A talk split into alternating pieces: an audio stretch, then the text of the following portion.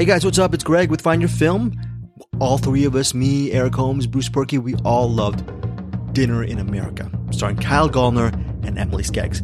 That said, I tried to actually post my interview with Gallner, a recent interview with him over on the over on CinemAddicts. That podcast feed right now is a little bit wonky, so I'm I'm actually transporting that audio over here to find your film.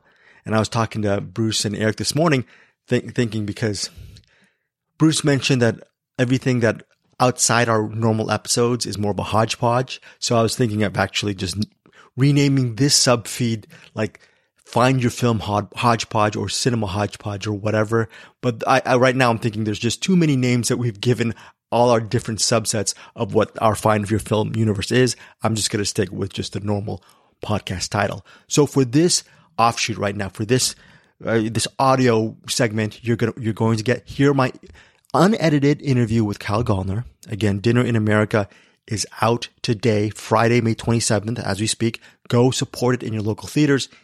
If you like Harold and Maude, Napoleon Dynamite, Bottle Rocket, but with a little bit of a crude and crass, and actually that crude and crass level of humor is lifted up by a really cool uh, just sentiment. It's really warm-hearted in many ways, very sweet in many ways as well as being mean. It's a weird combination that works, kind of like a sweet and savory with a sour. Very, very interesting stuff. But anyways, you're to get the Gallner stuff. After the interview with Gallner, Bruce, I'm to actually interject Bruce's going in blind segment about Dinner in America. This was be so again, his Bruce Purkey's going in blind segments are every week. I give him and Eric a bunch of screening links to watch. And Bruce does not like going into doesn't doesn't like watching trailers. He doesn't watch trailers at all, actually, and sometimes he doesn't even watch them after watching the movie. So he likes to quote unquote go in blind with most movies he watches.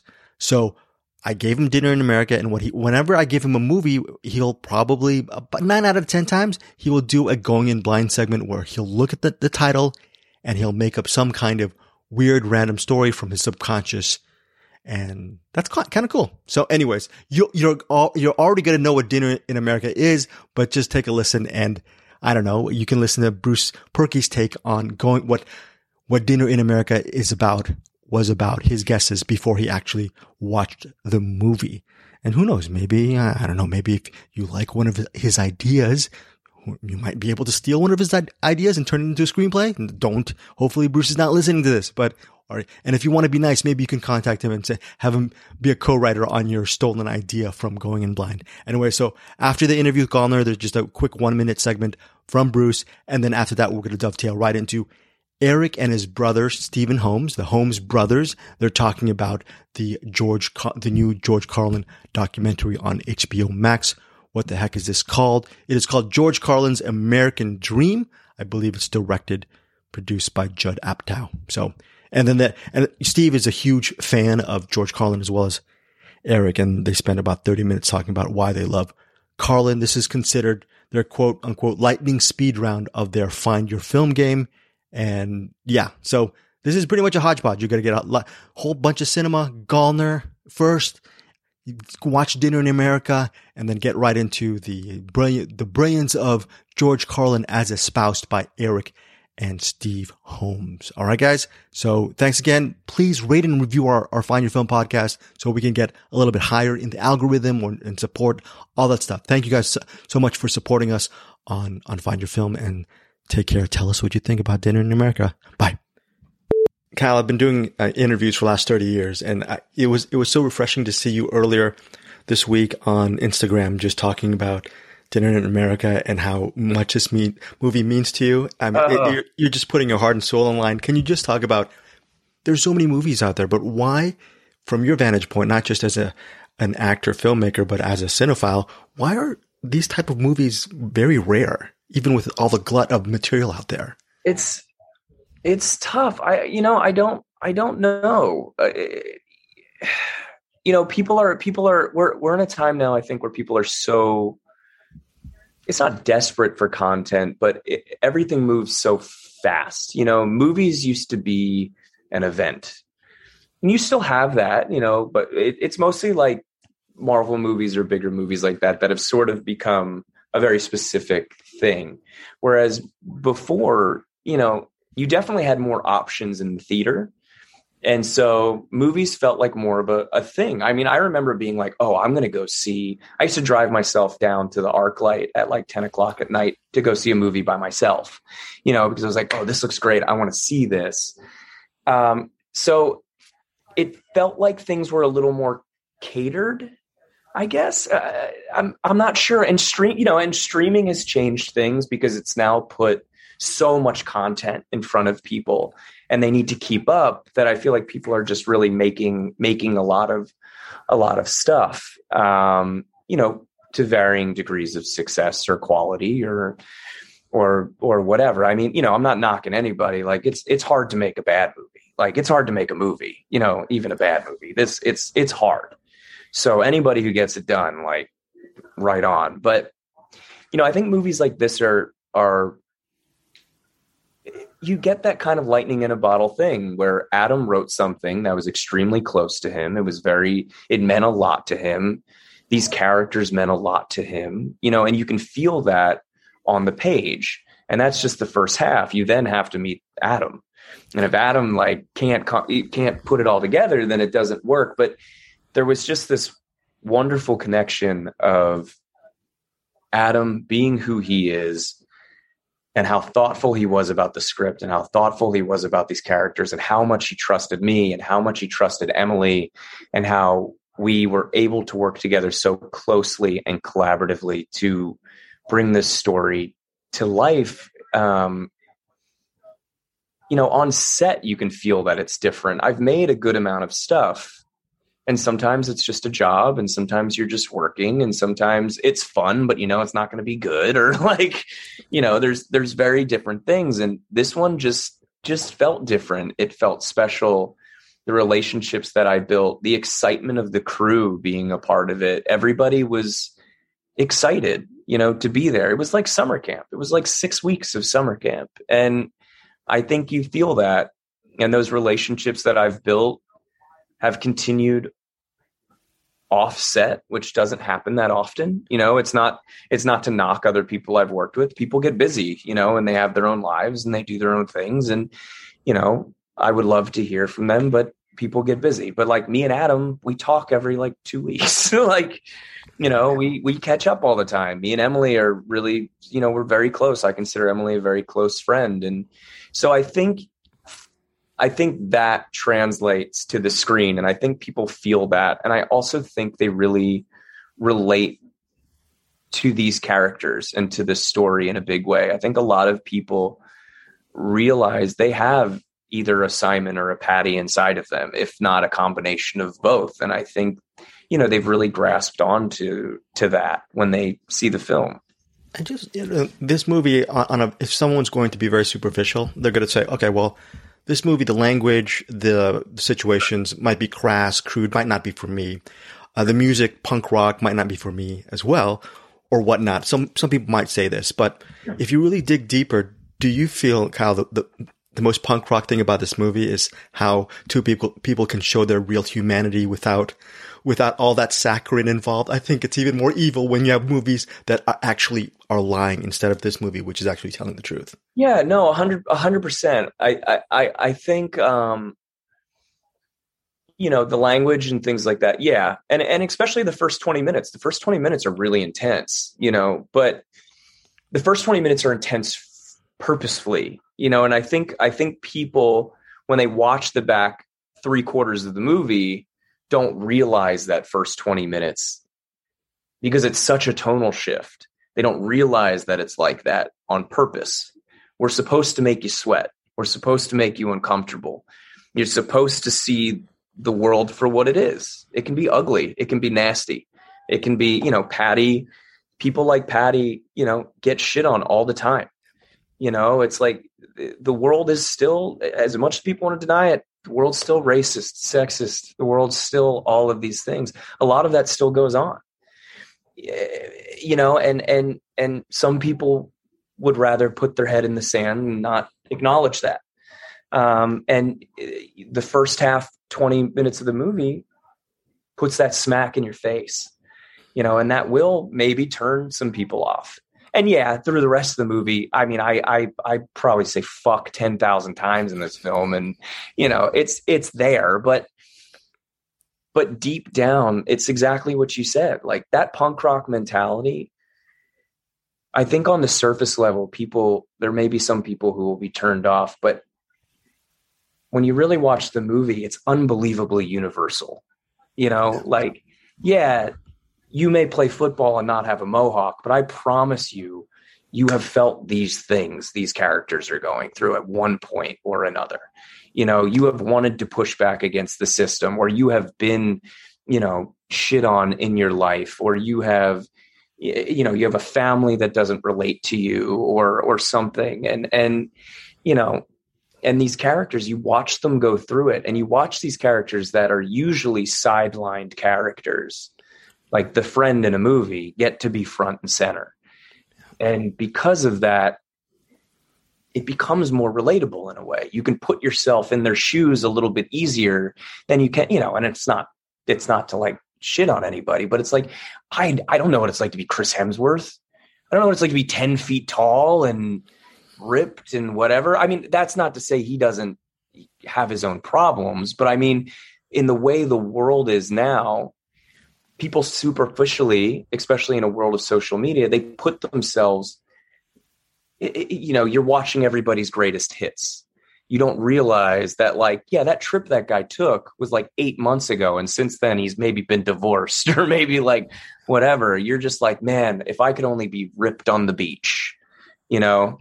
So, like, you get to see these people stripped down with none of those things. And they are unapologetically themselves. And even by the end of it, there's not this great change, you know, they're just still who they are. And I think that's a big part of the message. Like, be you. And that's, you know, don't, don't try to conform. Be unapologetically you. Kyle, I've really loved your work um, for years now. And I remember the first time I saw Band of Robbers, I said, okay, so this lead actor I'm, I'm he's gonna get this movie. I love this movie. it's a great indie, and then I, am gonna see him in all these great leading man roles, and he's gonna monetize his career. And in five, six years, he's gonna be a, a A-list leading man. But that pic, my picture as a cinephile does not measure up to your awesome image of the guy who's going at ten 10 o'clock at night over in uh, Hollywood's, you know, arc light watching a movie that means something to him. Can you just talk about those two, two, two different visions and why th- it seems that you, you said acting is a job, but it feels more like more than a job to you because you're that guy going yeah. to the arc light. When I say acting is a job, I just, I mean, certain, certain jobs can feel like jobs. You know what I mean? Like, there's movies like this that feel like, oh, this is it. This is why I do this. Like it's collaborative, it's fun, it's it's it's you know you're really you're really in it. Sometimes you're servicing a project, and that's fine too. Like when something feels like a job, it doesn't mean it's bad. You know, you're just sometimes there doing a job. Um, there's all different experiences, but yeah, I mean, I there's so much about this industry that can be so frustrating. You know, so many gatekeepers, so many things that can just be so, so frustrating. Um, but when you get the opportunity to make something like this, that's the reminder of like, oh, that's why I do it. This is why I love it. These are, this is what I love. You know, and, and I grew up, I mean, when I was younger, I was just like, all I did was eat to, almost to an unhealthy extent. It was like eat, sleep, breathe, man. I was watching every movie. I was in acting class constantly. I was talking with like, I have another actor friend, Jake Abel, who we met each other when we were really young. And me and him were just like obsessive about this. We would just be up all night, like watching movies, having conversations, or like finding sales on DVDs and getting stacks of them and just sitting down and and watching these these things together. And like we were absolute obsessive students about it you know? We wanted to be those guys. We wanted to be you know i wanted to be DiCaprio in basketball diaries when i was a kid you know? I didn't want to be spider or spider-man or whatever like not not that that's bad. It was more like I liked that stuff. You know, I I I wanted to be the maniac on drugs as a kid doing the. Like, you know, I wanted to see how far I could push it. And as I've gotten older, I've learned to appreciate all sides of it where it's like, hell yeah, I would love to play. You fucking give me Spider Man, let's go play. Cause you know what? It would be fun, you know, and it doesn't always have to be that intense. But when I was younger, it was that like manic obsessiveness that helped build me up into what I am.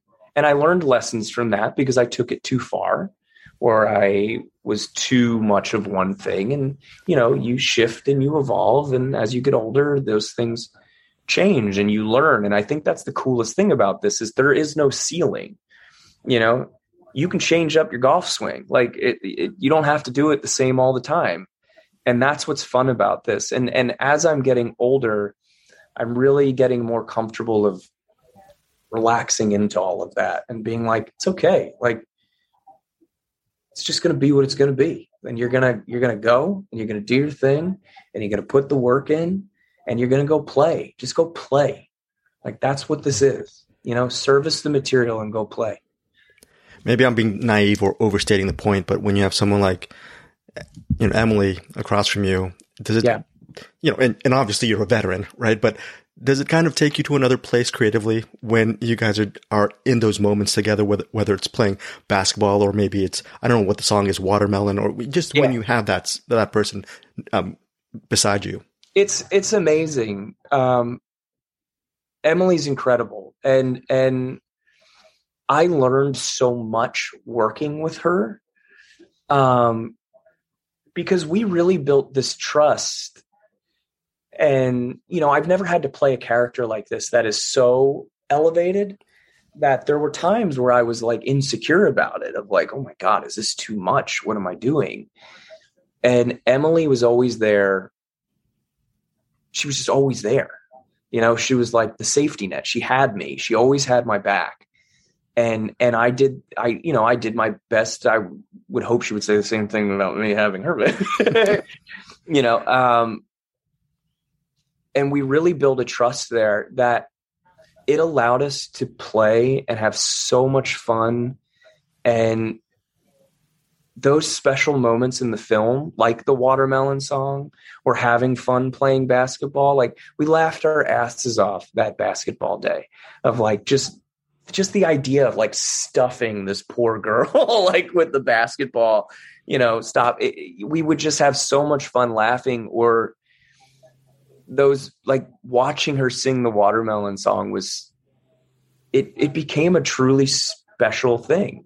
Like you knew what you were watching was special and i was watching emily just be so vulnerable and so wonderful and and and she's so good that you're really living in these moments and those moments really do affect you it it it makes the work easier you know yeah, final couple questions, and these are movie related questions. Yeah, First sure. off, you know, right off the top of your head, Kyle, can you name one of your all time favorite films, and what is it specifically about this movie that still to this day resonates with you? Oh my god, what an insane question! I apologize. I know it's a horrible question. So. One? yeah, I know. Um, yeah. You know what? Because I mentioned it, we can go back. I'm gonna kind of like it was it was basketball diaries in this boy's life at that time when I was younger. There was a there was there was a there was a turning point in my I guess career. You could say when I started, I started pretty young. Um, by pure dumb luck, I like I fell into it, and my parents were always supportive, and they would tell me to watch things, you know, things that I other kids weren't watching. Like they would let me watch whatever, basically. and my mom one day brought home basketball diaries and was like, You should watch this. And I was like, Why? She's like, You you just should. And so I went down into my basement. I lived in Pennsylvania at the time, so there's basements. Um, and I popped it on, and I had this moment of like, you can be that young and that good. You can be that young and do that it was such an aha moment for me of like, wait a minute, wait a minute. Like, you mean I don't have to be 30 years old and what like I can it, it, it changed my whole perspective on how I wanted to work and what it took to do it. And it and it and it like kicked me into overdrive of like, I'm gonna work my ass. I want to be that good. Like at this age, I want to do that. Like I want to do that. Um, so that was really a defining moment for me at a at a at a at a young age. It it really put things into play for me. And Kyle, final question from from your body of work. I have a for my other podcast, my co-host Bruce. He has this thing called "What's in the Box," and he just has people, actors and filmmakers. Yeah, yeah, "What's in the Box," right? Actors and filmmakers, and, and just um, and most importantly, listeners just give movie recommendations. He'll write it on a piece of paper, put it in a box, and just randomly choose. So ah. I usually ask people to just choose a film, but what, you know, I, I'm looking at your body of work. I, am the next thing I'm going to watch is Welcome to Happiness from your, from your mm. resume. But what would you recommend to put in the box from your own body of work to in, in the box for Bruce? Honestly, this, I would say this. Okay, cool. I would, I would, yeah, I would say this. and I would throw Dinner in America in the box. And, and, and finally, can we ever get? Will this be on Spotify? The music because the, the the music's amazing. I, yeah, I think that's all being discussed. Um, all that stuff is kind of beyond my pay grade, but I, I, I know it's being um, I know it's being discussed. Um, I'm pretty sure. I'm pretty sure it will. I mean, at the very least, I'm fairly certain the watermelon song will be. Um, but I have, you know, I recorded. I think there's like five punk songs. There's this band called Disco Assault. Um, are they? I think they're out of Windsor. I feel terrible that I don't remember. I think they're out of Windsor, but they're they're called Disco Assault. They're a really cool um, Canadian punk band, and they um, they gave us the their music, and we went and um, recorded it, and then they laid down scratch vocals, and then I did all the vocals over it, and so all that stuff, everything in the movie is is my vocals, Emily singing. Um, we we we did all of it, so that's why honestly, that's why my voice is like super deep in the movie because I smoked 10 million cigarettes and I had thrashed my voice doing all the punk music the first like two days I got there. So the voice is like really deep. yeah. Kyle, really loved Dinner America. Um, thank you so much for taking the time out. Really appreciate it. Thank you, man. I really appreciate it.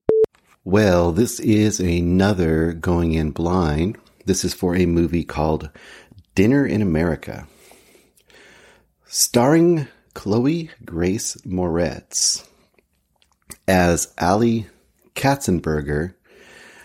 Ali is the great granddaughter. Well, hmm, let me think. Yeah, yeah. Ali is the great granddaughter of the woman who is the waitress on the cover of Breakfast in America. What we see in Dinner in America is Chloe's character slowly making her way from New York on a giant road trip all the way to LA to go to the recording studio where that iconic album was recorded. Along the way, she'll meet many characters, have many adventures, and also the soundtrack will be her recording of Dinner in America, the answer album to Breakfast in America, where she redoes every song in her own unique and quirky way. Uh, especially vibrant is her version of the logical song. Chloe Grace Moretz in an acting tour de force that we have not seen since her days as Hit Girl, Dinner in America. This is Eric, and I'm here with Steve, and we're going to do a quick speed round for George Carlin as an actor, because uh, we just we saw George Carlin, American Dream, uh, documentary about George Carlin, two part documentary. I believe it was on HBO Max. Yeah.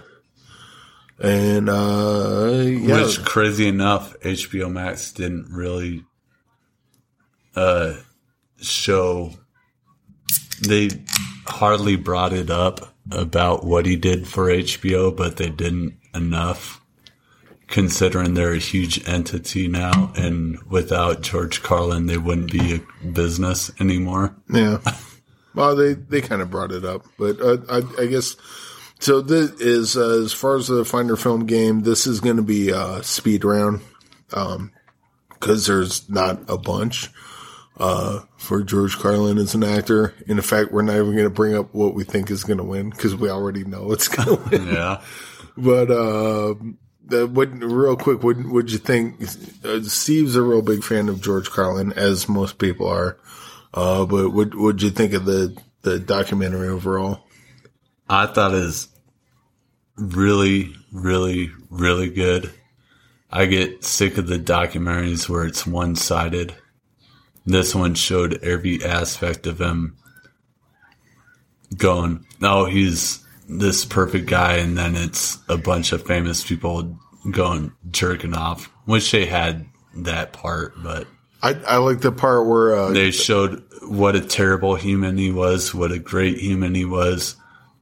They didn't lean left or right with his political side because everyone knew that he's just like fuck the man. Period. Yeah, I I was um They they included that which when everyone does their top comedians ever, it's it's obviously George Carlin because he's done every aspect of comedy where it's political, ranting, observational, one liners, a shtick, you name it, he's done it all and mastered every one of them. I I really liked what they did with his wife. They did her really Oh well in my this. god. Um, That it- made me tear up probably a good three, four different times. Because like you know they they went into like her drinking problem. By the way, we're drinking tonight, so cheers. yeah, yeah.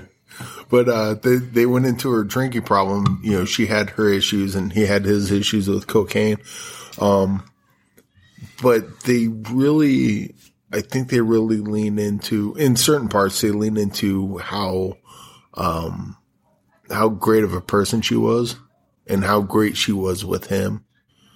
And I, And, it, it and was, with Kelly, their daughter. yeah. Oh, dude, she was great. She's a great mother outside of being an alcoholic. They really showed that without Yeah. going, she's a hopeless cause. And then without George Carlin's mom being around once she got clean, she's like, I'm not coming back unless she's gone. George Carlin went straight home and went, Mom, I'm flying you out of here. You're And done." then, I mean, uh, uh, the, this will probably be spoilers, but like the the idea that um you know she died of what, what was it? She she had like cancer of some sort, some sort of cancer. and she died, and uh George Carlin's like, "Well, I gotta do the blah blah blah." It's like you fucking shithead. Right. Here, here's a woman that was with you know wanted to be with you, had had your back. And she's dying. You can't be there with her. And it's like, it, He's there, but still the time. Yeah, but I mean that that's like uh that's like stuff that they show in this documentary that's like uh wow, George Carlin, you're kind of a shithead like in that position. But, but, But- that's but the real shit I was talking about where it's like, Yeah. That's what I want to see in a documentary. I don't want to see a one side aspect of this guy's awesome or this guy's a piece of shit. I want to see the full aspect. I. I think another another thing that was great about the documentary was it kind of showed um beyond the personal stuff it kind of showed his uh trajectory as a comedian like they mentioned a couple times in the documentary he's reinvented himself like four or five times. And he and you totally see that. Like you know he's he's, that he's always he's always trying to reach this level. And he gets he, he kind of plateaus. And it's like i gotta do something different. And then he comes out and he does something different. And it- i mean we we we all know who The- george carlin is so we know how great he is but they it- showed it. I didn't know this part of it, but in the 80s, early 80s kind of fell off. People got old of his uh, word work, which Yeah. I thought, I still think is amazing. which let's Rick uh, Moranis did yep. it better, but did rick moranis is rick moranis is george doing george carlin is probably one of the greatest things but I I know a lot about George Carlin. I don't read books, I read George Carlin's books, or, or I have read George Carlin's books. brain droppings. But one thing I didn't know was that Sam Kinison obviously is an all time great, but his career was so short lived in stand up. Yeah, Re- real quick, let me uh, I- let me play that scene from uh, Back to School. I'm I, not gonna do that. I, I didn't realize that Sam Kinison was George Carlin's bar. Be like, oh, I need to beat this now, yeah, which was rad. I'd never heard that ever. Yeah. That was awesome. but yeah, that I, I think if if you're a fan of George Carlin, it's a no brainer that you got to watch that. It's the best thing Judd Apatow's done. Yeah, probably. Yeah, That would be a good IMDb game, but we're not doing it right Yeah. now. It- But it- I can it- say blindly right now, it's the best thing Judd Apatow has done. Yeah, it, it's certainly not the bubble.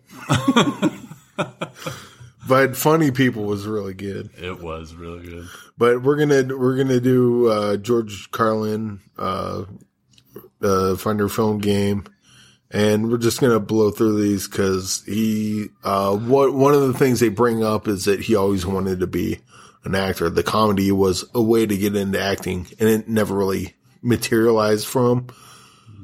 But you know, he had a couple. So let's see let's see what we got. Real quick, uh, before we skip the whole documentary part, you know, another thing that I don't know who did the score for it, but the score was big time on that documentary. Yeah. I don't know who did it, but all that music hit perfectly at just the right times. Honestly, I, I, I can't even remember it. I single tiered a lot, and a lot of it is because they hit that score at just the right time. All right. Well, let, let's uh, let's get through the speed round. This is probably just gonna be a couple of minutes, I imagine. Uh, we got uh, George Carlin as the voice of the wizard in Happily Never After. That's the winner so far, and it's going up against Cars. Well, Cars, obvious. That's an iconic role. Yep. So we got Cars and Jersey Girl. Jersey Girl, without a question. Okay, let's let's Should we hang on this for a Let's minute hang this- and talk about how awesome this role is because we love Jersey Girl, and much like Batman and Robin, the Jersey Girl is a movie that, uh, especially with Kevin Smith movies, everyone shits on it. But but we all know why, because at that time it is a Bennifer thing. Yeah, It's easy to hate on. Jersey. But Jersey Girl is, if it's not the best Kevin Smith movie, it's the second best. That I I think I I even like Jersey Girl more now after watching the documentary.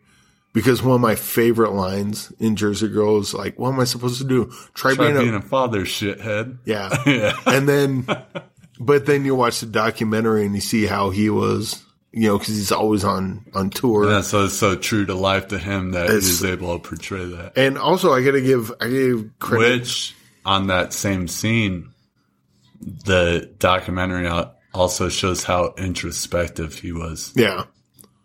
Oh yeah. He's very like he's very aware of how he was fucking up. So now watching it, I want to watch Jersey Girl again and cry even harder somehow. But I also want to. I, I also want to kind of lean into Kevin Smith in general, um, because George Carlin always wanted to be an actor, and I think I, I, I don't want to show my hand, but I think uh, Kevin Smith was one of very few. That People- him that opportunity. George Carlin got a chance to fucking flex his acting muscles, and he did it in Jersey Girl, whether you like it or And not, Dogma. and Dogma. Um, That was right after his wife died. yeah. Oh yeah. That part where he didn't want to take off his wedding ring is too fresh. Yeah. So they put the bandage around it. But uh, I, I, you know, if Kevin Smith, you know, one thing, one feather he'll, always have in his cap is that he allowed George Carlin to really flex his muscles as an actor, and that's something he's always wanted to do. And Kevin Smith allowed that, so good on you. And it, it, it was a fucking great character too. Bart, Bart Trink, Bart Trinky, Trink. Um, but yeah, his character in Jersey Girl is great. Um, we're not gonna we're not gonna I uh don't know if this is going to happen uh, since we're on this George Carlin thing, which I have been my whole life. I'm just glad it, a real documentary came out about him. yeah So does that mean uh, the 30th when that Norm Macdonald Nothing Special comes out, we're going to do the Norm Macdonald? yep yep Because I don't know if we're not talking about it now because we will do that after I just want to say Klaus, I, I will unbelievable performance. I will I will watch that and Vampire Dog before we do Klaus, unbelievable performance. Uh, but we're not talking about that now. The Jersey Girl is a great movie, and it, it, at least with uh, me and Steve, it it moves us. And George Carlin was a big part of that. And uh, you know, actually, Kevin Smith shits on that movie a lot too, and I wish he wouldn't because I think Jersey Girl is super underrated. Everyone always does that though. Like Casey Affleck always shits on Drowning Mona. Dude, Drowning Mona's hilarious. Yeah. Yeah, that is one finally. of the most unappreciated comedies ever. Yeah. So anyway, uh, Jersey Girl, this, this one's probably going to win, but let's go. We got, uh, he played architect in Scary Movie 3. I don't even remember. Uh, neither do I. Um, he, uh, th- we're not going to, I'm not going to franchise rule the, uh, Kevin Smith movies because he played different characters in each one. So he played Hitchhiker in Jay and Silent Bob Strike Back or Jersey Girl. I'm going Jersey Girl, but that was a good one. That over exaggeration, the blowjob. Oh. All right. Um, uh, so Jersey Girl or Dogma is Cardinal Glick. That's up there, but Jersey Girl, you know me, I, I love tear jerking shit, so this Jersey Girl for me. But his his character is Cardinal Glick and Dogma is pretty fucking. Before Jersey Girl, and actually, hey, I'm thinking Jersey Girl's going to win, but let me throw out this argument. His character is Cardinal Glick kind of plays more into George Carlin's stand up and his personality and his thoughts on just religion in general. Yeah. Yeah, because he's it was an interesting character because he's playing a cardinal, which is huge in religion, but his character was still kind of pointing out kind of anti-religion in Yeah. kind of a sideways sort of way. Yeah. I don't know if I'm wording that Which- right. Which is weird for Kevin Smith because he's a fucking he's he's religious. I I don't know if he's that strong in it nowadays, but certainly when he made Dogma, he didn't make Dogma and um, you know, he didn't do it as a joke. Like he, Uh, he all the characters did, but being a cardinal in that as the character in that movie is real interesting because there's a lot of sideways jabs to religion. yeah. But that's what I'm saying. It, it was written by Kevin Smith, and he wasn't that guy at that time. Right. but George Carlin was. So you basically you basically got a Catholic writing a part for an atheist, doing a part of a Catholic that kind of doesn't take his position seriously, and he doesn't really take his position that seriously. So I, I kind of want to go with Dogma just because I like I I love him in Jersey Girl. I, I love the character more as a cardinal, Yeah, but as far as touching touching me, like the, my the Cardinal will touch you so long as you're un- underage. I, I I mean the the role actually touching me. It's Jersey Girl. All right. I, I'm, you know what?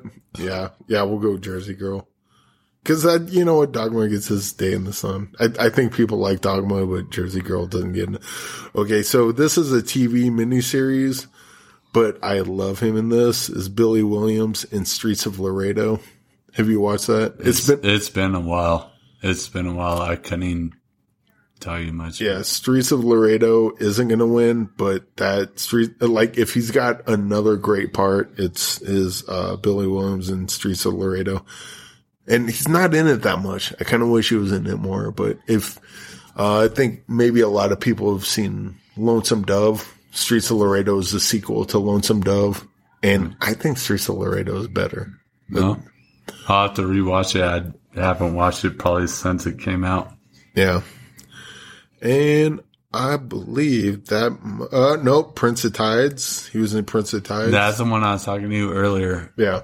I remember loving that movie, but I haven't watched it in so long. I need to refresh in that one for sure. Yeah. That one's on definitely on my queue of one of my next movies to watch again. Yeah, the scene they played in the uh, the documentary was good, but I fuck I don't remember a damn thing I don't remember how Tides. much he's in it or much of anything. Yeah, and Nick Nolte's in it. It's like ah hell, you know it's pretty Oh, good. hell. Prince of Tides, you know I did, I did that. And, uh, you know, fucking uh, George Carlin showed up and it's like, hey, you want to do some coke? Why not? I'm here. uh, so Jersey Girl or Rufus in Bill and Ted movies? Fuck. I know this sounds ridiculous to anyone blindly listening, but Rufus is such a great character. I know Bill and Ted is taken as what it is sort of movie, Yeah, which is fine, but Rufus was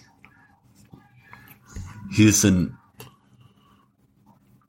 what's a word for it? He's a his, avuncular. his character was otherworldly, figuratively and literally. Yeah, Like his, even when they did the throwback in the new Bill and Ted, like, I know I'm looking into Bill and Ted way too deep, but th- that's a George Carlin lover in me. That dude changed my life when I was a kid, so yeah. maybe I'm looking at way too deep, but Whoa, what was that?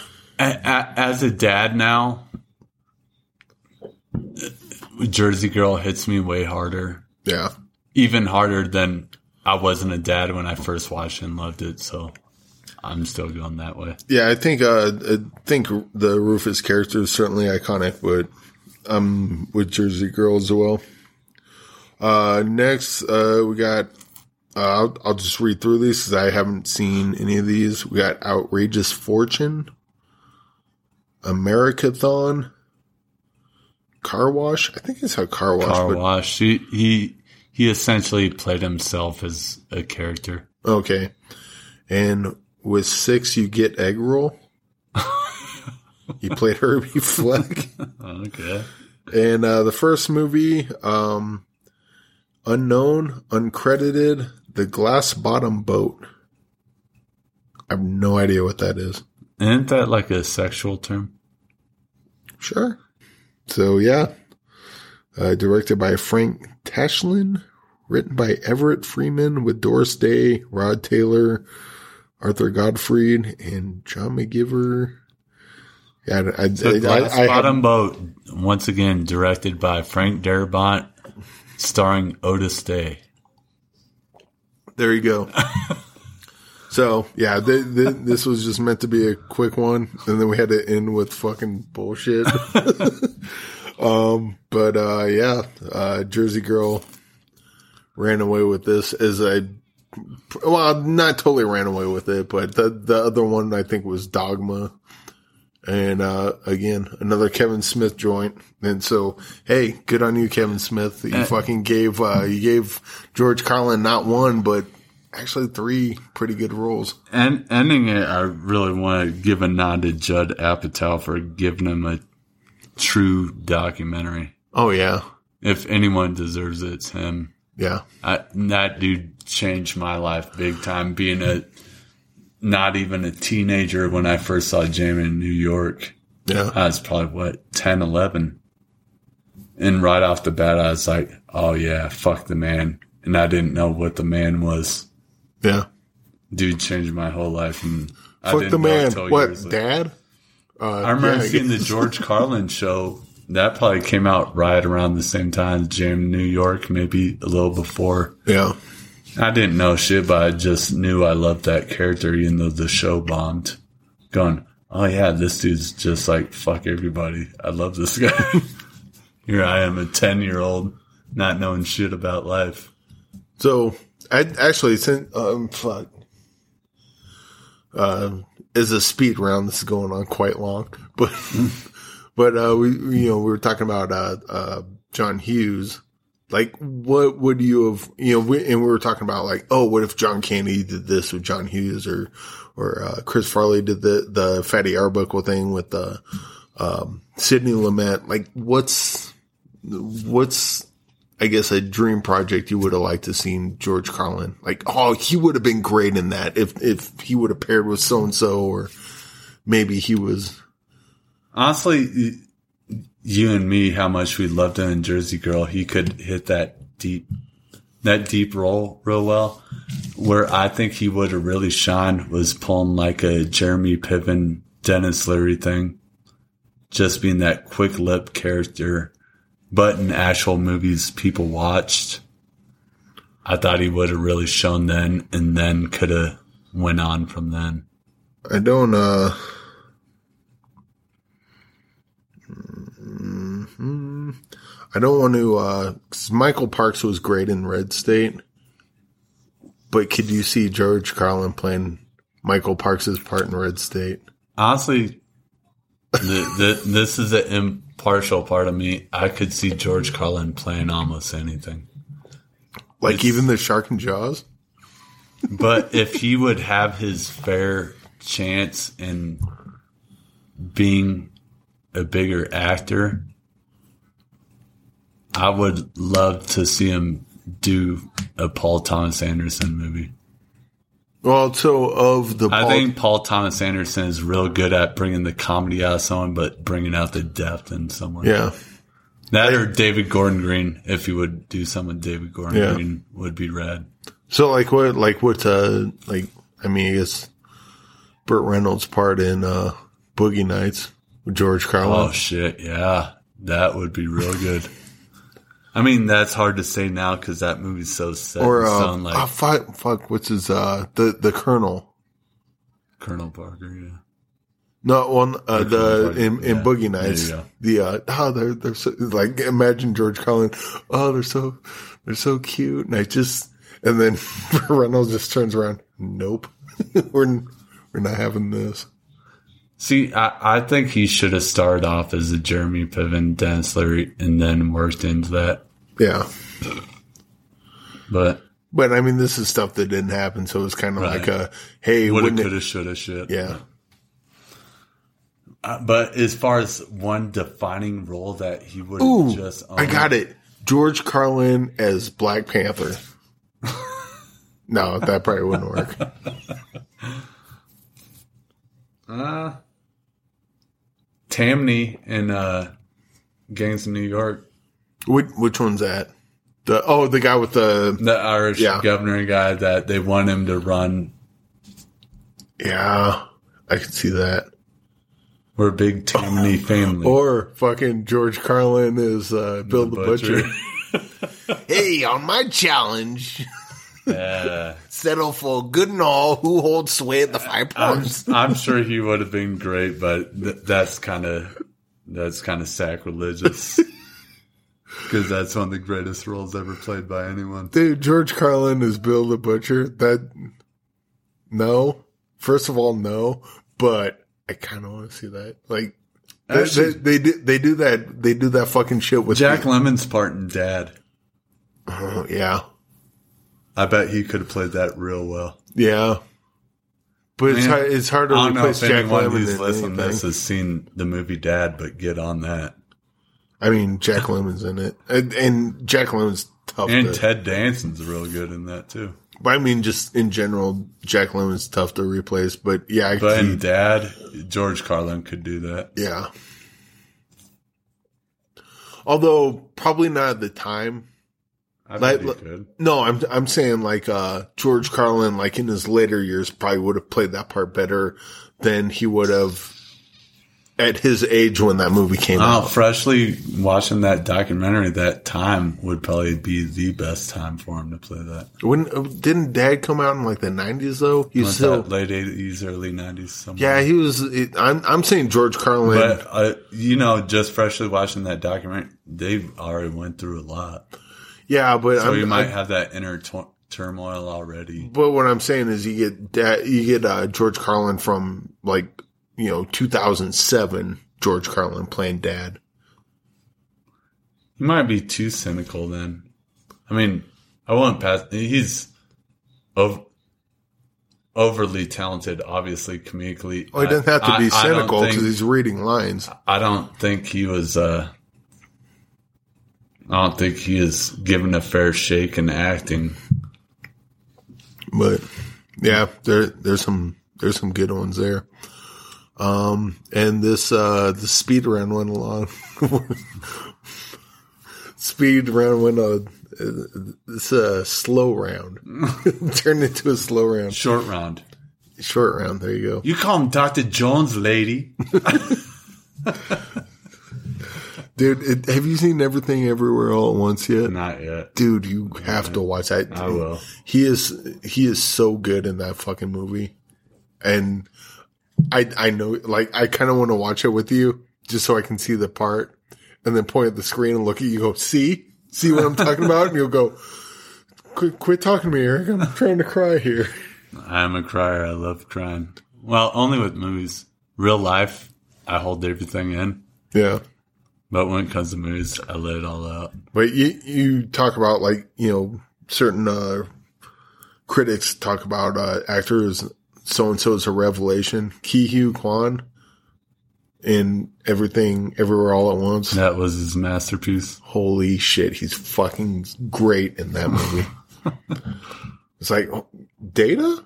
Yeah, Data is fucking fantastic in that movie. Um, and you know what? Uh, uh, George Carlin could play hot dog fingers. Closing words, RIP to the master. Nobody's covered that many bases in comedy and created that many bases in comedy. yeah. And that documentary solidified it, I thought, even though I was already impartial. But see, uh, oh, fuck, now we're going to go on even longer. this is a speed round, folks. Um, what, like, George Car, or, uh, not George, Car, uh, fucking Richard Pryor. Usually you hear George Carlin and Richard Pryor in the same sentence, but Richard Pryor died. Yeah, you got he got the Kurt Cobain treatment. Yeah. But what, what I'm saying Which is, by that I'm I'm not putting down Richard Pryor at, at all. what, what, Kurt Cobain treatment in my eyes was Kurt Cobain. How I grew up, I love Nirvana. yeah, I fucking love Nirvana. That's all I listened to was Nirvana. yeah. And Dad would always be like, "What the fuck are you listening to? This music is bullshit." Then Dude, you gonna call out dad on our podcast? let me follow that up. My dad's a genius. I look high on that dude like Noah's. well, it's too late now. No one's gonna believe you now. However, then Kurt Cobain dies, and Dad's like, "Yeah, he's a genius songwriter." I was like, "No, you don't get to say that. Yeah. Although- I I know he is." Although it, it's hard to Richard Pryor, he got that Kurt Cobain treatment where it's like, he is a game changer, no doubt. What- that dude, But what I'm getting with uh, Richard Pryor, is we, we saw, especially with the documentary, but if you've been following George Carlin, you see him grow in different different points in his career. Had uh, Richard Pryor lived that long, would he also have kind of pivoted and you know done?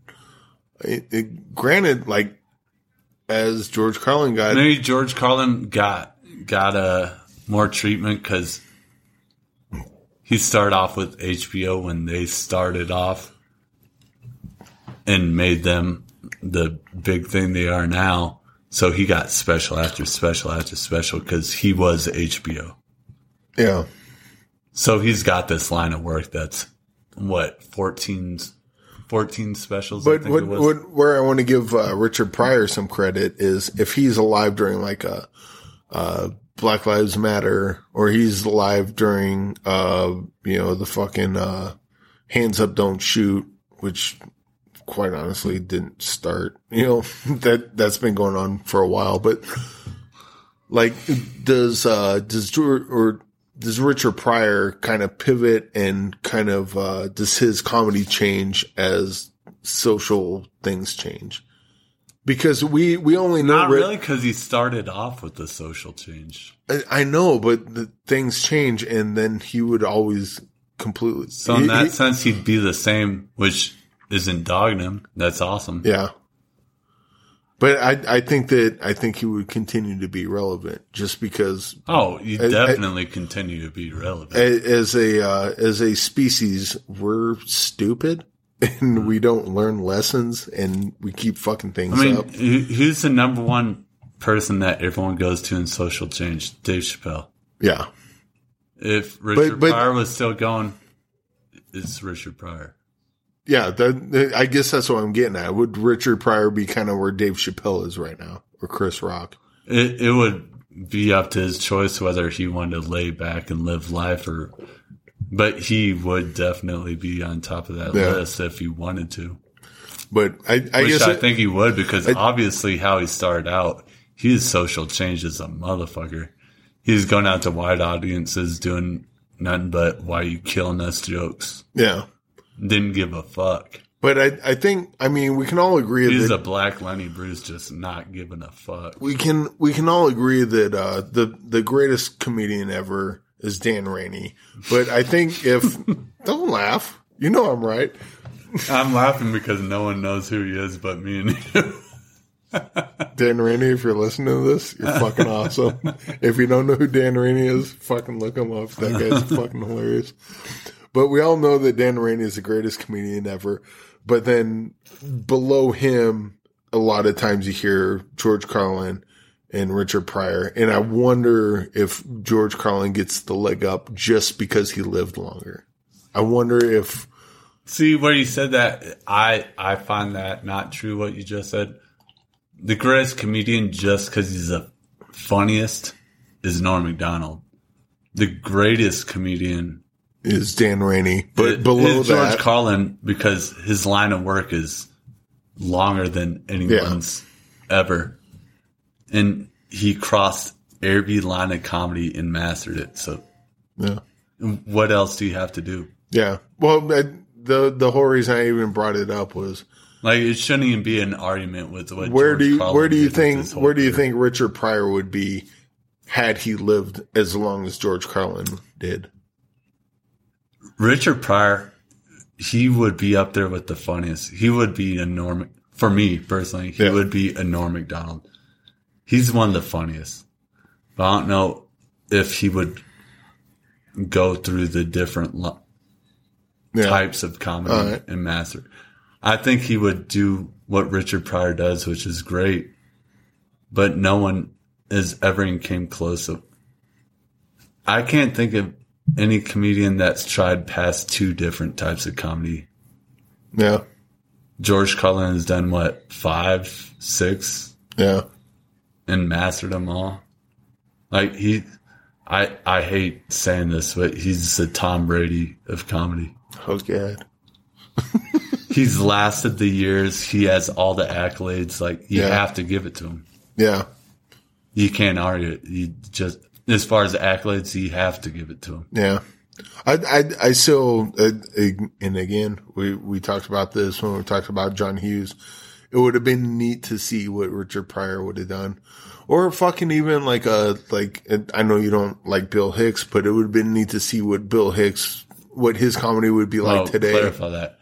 I love Bill Hicks' writing. There, okay. I I hate his delivery. That that's fair.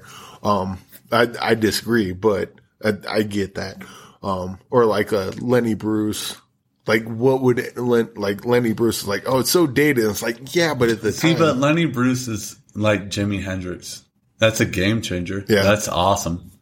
N- no one's negating what you did, yeah, but the documentary brought that up. What one liners does he have that you remember? What one joke does he have that you Yeah. remember?